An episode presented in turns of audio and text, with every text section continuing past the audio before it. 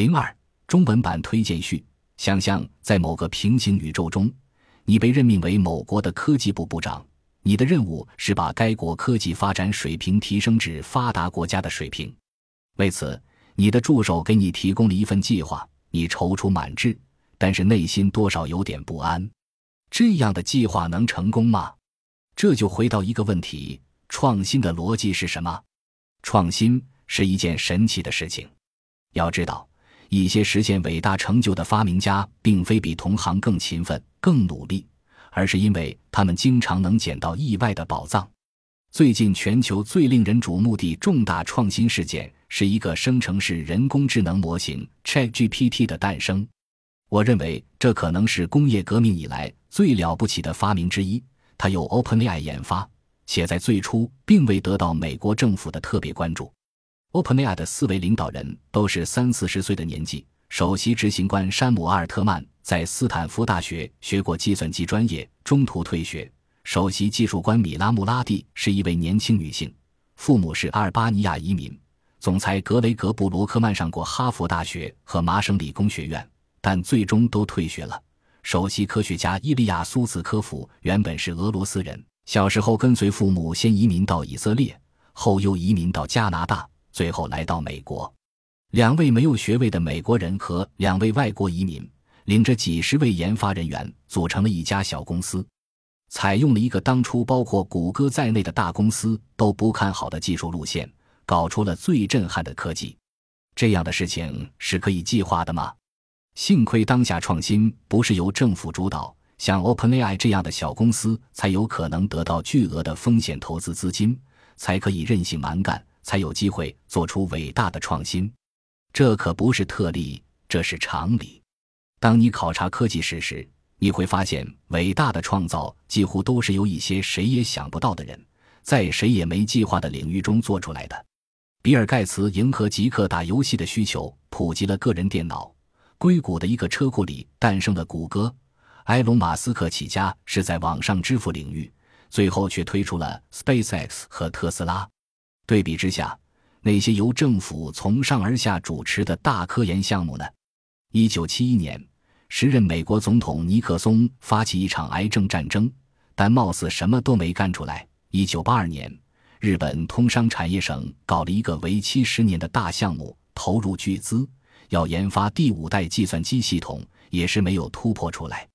历史上似乎是唯一一个由政府主导且最后获得成功的大科技项目，就是时任美国总统肯尼迪为了跟苏联竞争而推动的载人登月计划。它激励了后来的各国政府，但仔细考察，彼时美国其实在很大程度上已经具备了相关科技能力，并不能称得上是奇迹。如果路线已经近在眼前，你当然可以设立目标、制定计划、多花点钱加速进行。但是，真正的伟大突破是不能计划的。这个道理并不是新认知，过去几十年间，几乎所有关于科技创新的研究都是这么说的，但是都没有说服政策主导者。如果掌握了充足的资源，无为而治也并不容易。所以，我们确实需要进一步的解释。为什么伟大创新一定是意外所得？肯尼斯·斯坦利和乔尔·雷曼的《为什么伟大不能被计划》一书，算是把这个问题彻底讲明白了。两位作者都是人工智能专家，而且都有在 OpenAI 工作的经验，可谓当今科技领域的前沿人物。他们对于书名这个问题的解释，来自一个 AI 算法。比如，你想要从一些简单线条出发，演化出好看的图片。或者让纸面上的机器人走出迷宫，又或者让一个三维空间中的机器人学会直立行走，你应该怎么做呢？直觉上的做法是先设定 AI 算法的演化目标，在演化的每一步都进行筛选，接近目标就加分，否则就淘汰。但实验中这个做法的效果并不好。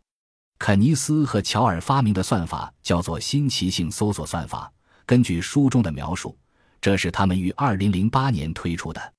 这种算法会随机生成一组解决方案，通过评估新奇性并保留新奇性比较高的方案，从而像生物演化一样发生一定的变异，如此往复循环。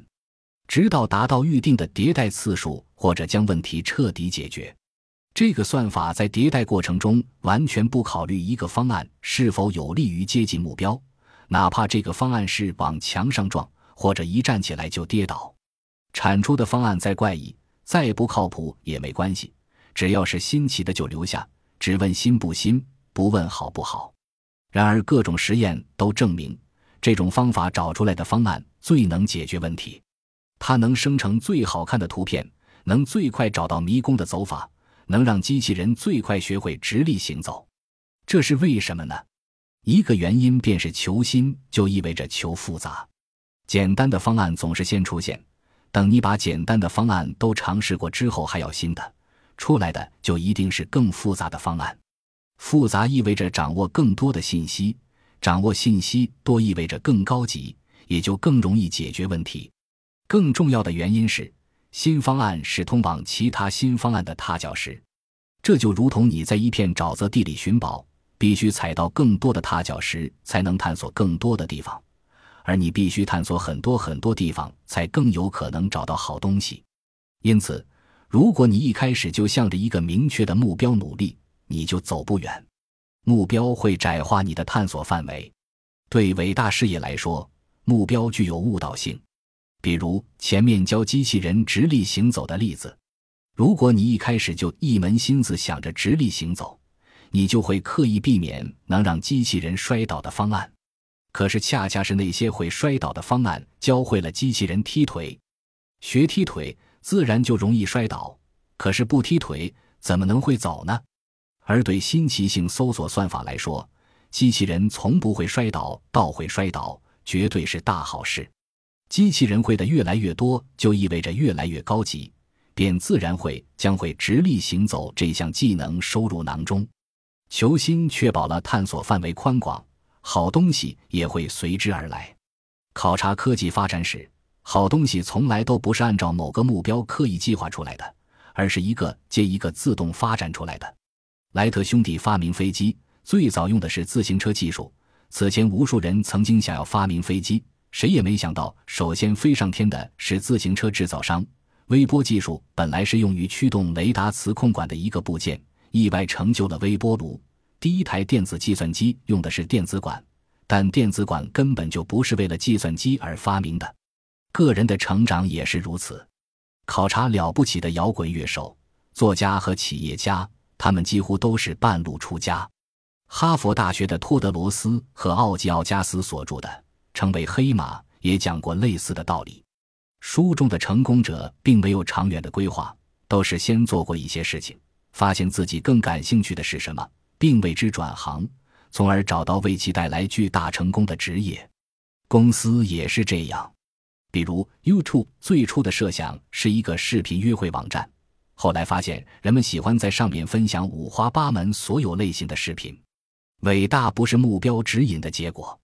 因为通往伟大的路线从来都不是直线，很多时候快反而就是慢。没有特殊目标，每次只是选择下一块踏脚石，你反而能找到珍宝。请注意，这可不是说人生就应该漫无目的、随波逐流。新奇性搜索算法不预设具体目标，但是它有价值观的指引。这个价值观就是新奇和有趣。只要你每次都选择更新奇和更有趣的方向。你就不会是平凡的，这就如同一个小孩一开始觉得看电视很有趣，家长对此很不放心，认为是浪费时间。但是孩子不会一直觉得看电视最有趣，他很快就会发现打游戏比看电视有趣多了，于是他会把精力转移到游戏上来。而只要他眼界够高，他迟早会发现世界上还有很多比打游戏更新奇、更有趣的东西，比如自己编程、自己制作游戏。最后他会发现，搞科研更新奇、更有趣。没错，真正能把追求新奇、有趣坚持到底的，都不是一般人。他们不会在中途沉迷，始终能看见下一块踏脚石。成就和实用性早晚会随之而来。如果你一开始就认准了想要得到一个什么样的珍宝，你就不会得到珍宝。最终得到珍宝的人，只是一直在寻找下一块踏脚石。他们得到的都是意想不到的珍宝。求新就是求好，出奇就是出色，有趣就是有戏。这些道理不符合普通人升职加薪的攻略，也与很多后发进取的国家发展经验相悖。这些国家在过去几十年间经常讲目标、谈规划，确实取得了伟大的成就。后发优势使他们不用踩踏脚石就知道飞机、微波炉和计算机是怎么回事儿他们便可以确立明确的目标。这样的发展方式速度虽快，但是也在无形中限制了他们。他们不太擅长寻找踏脚石。如今，我们已经在很多科技领域进入无人区，前面没有现成的路了，我们就必须自己寻找踏脚石。那种认准一个方向猛干。不惜成本投入人力物力，指望大力出奇迹的做法，不是通往发达之路。中国经济需要转换到以高技术、高品牌加颠覆创新为主的高端发达模式，需要像新奇性搜索算法这样的思想。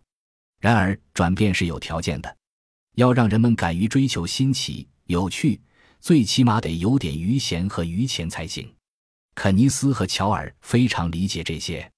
他们甚至用算法演化的视角重新审视了生物进化，认为地球生物之所以有这么繁华的多样性，并不是像很多人想的那样，是因为自然选择非常残酷，而恰恰是因为自然选择并不是很残酷。物种竞争并不是全方位的，有时候你开辟一个新的生态位就可以暂时避免竞争。多样性不是竞争的产物，是逃避竞争的产物。懂得这个道理。本篇序言一开头提到的那个假设的部长，他要做的恰恰是减少一些竞争，取消无谓的考核，用减少内卷换取增加多样性，用自由发展取代顶层设计，营建更宽松的环境。然而，这一切是如此反直教，几乎难以实现。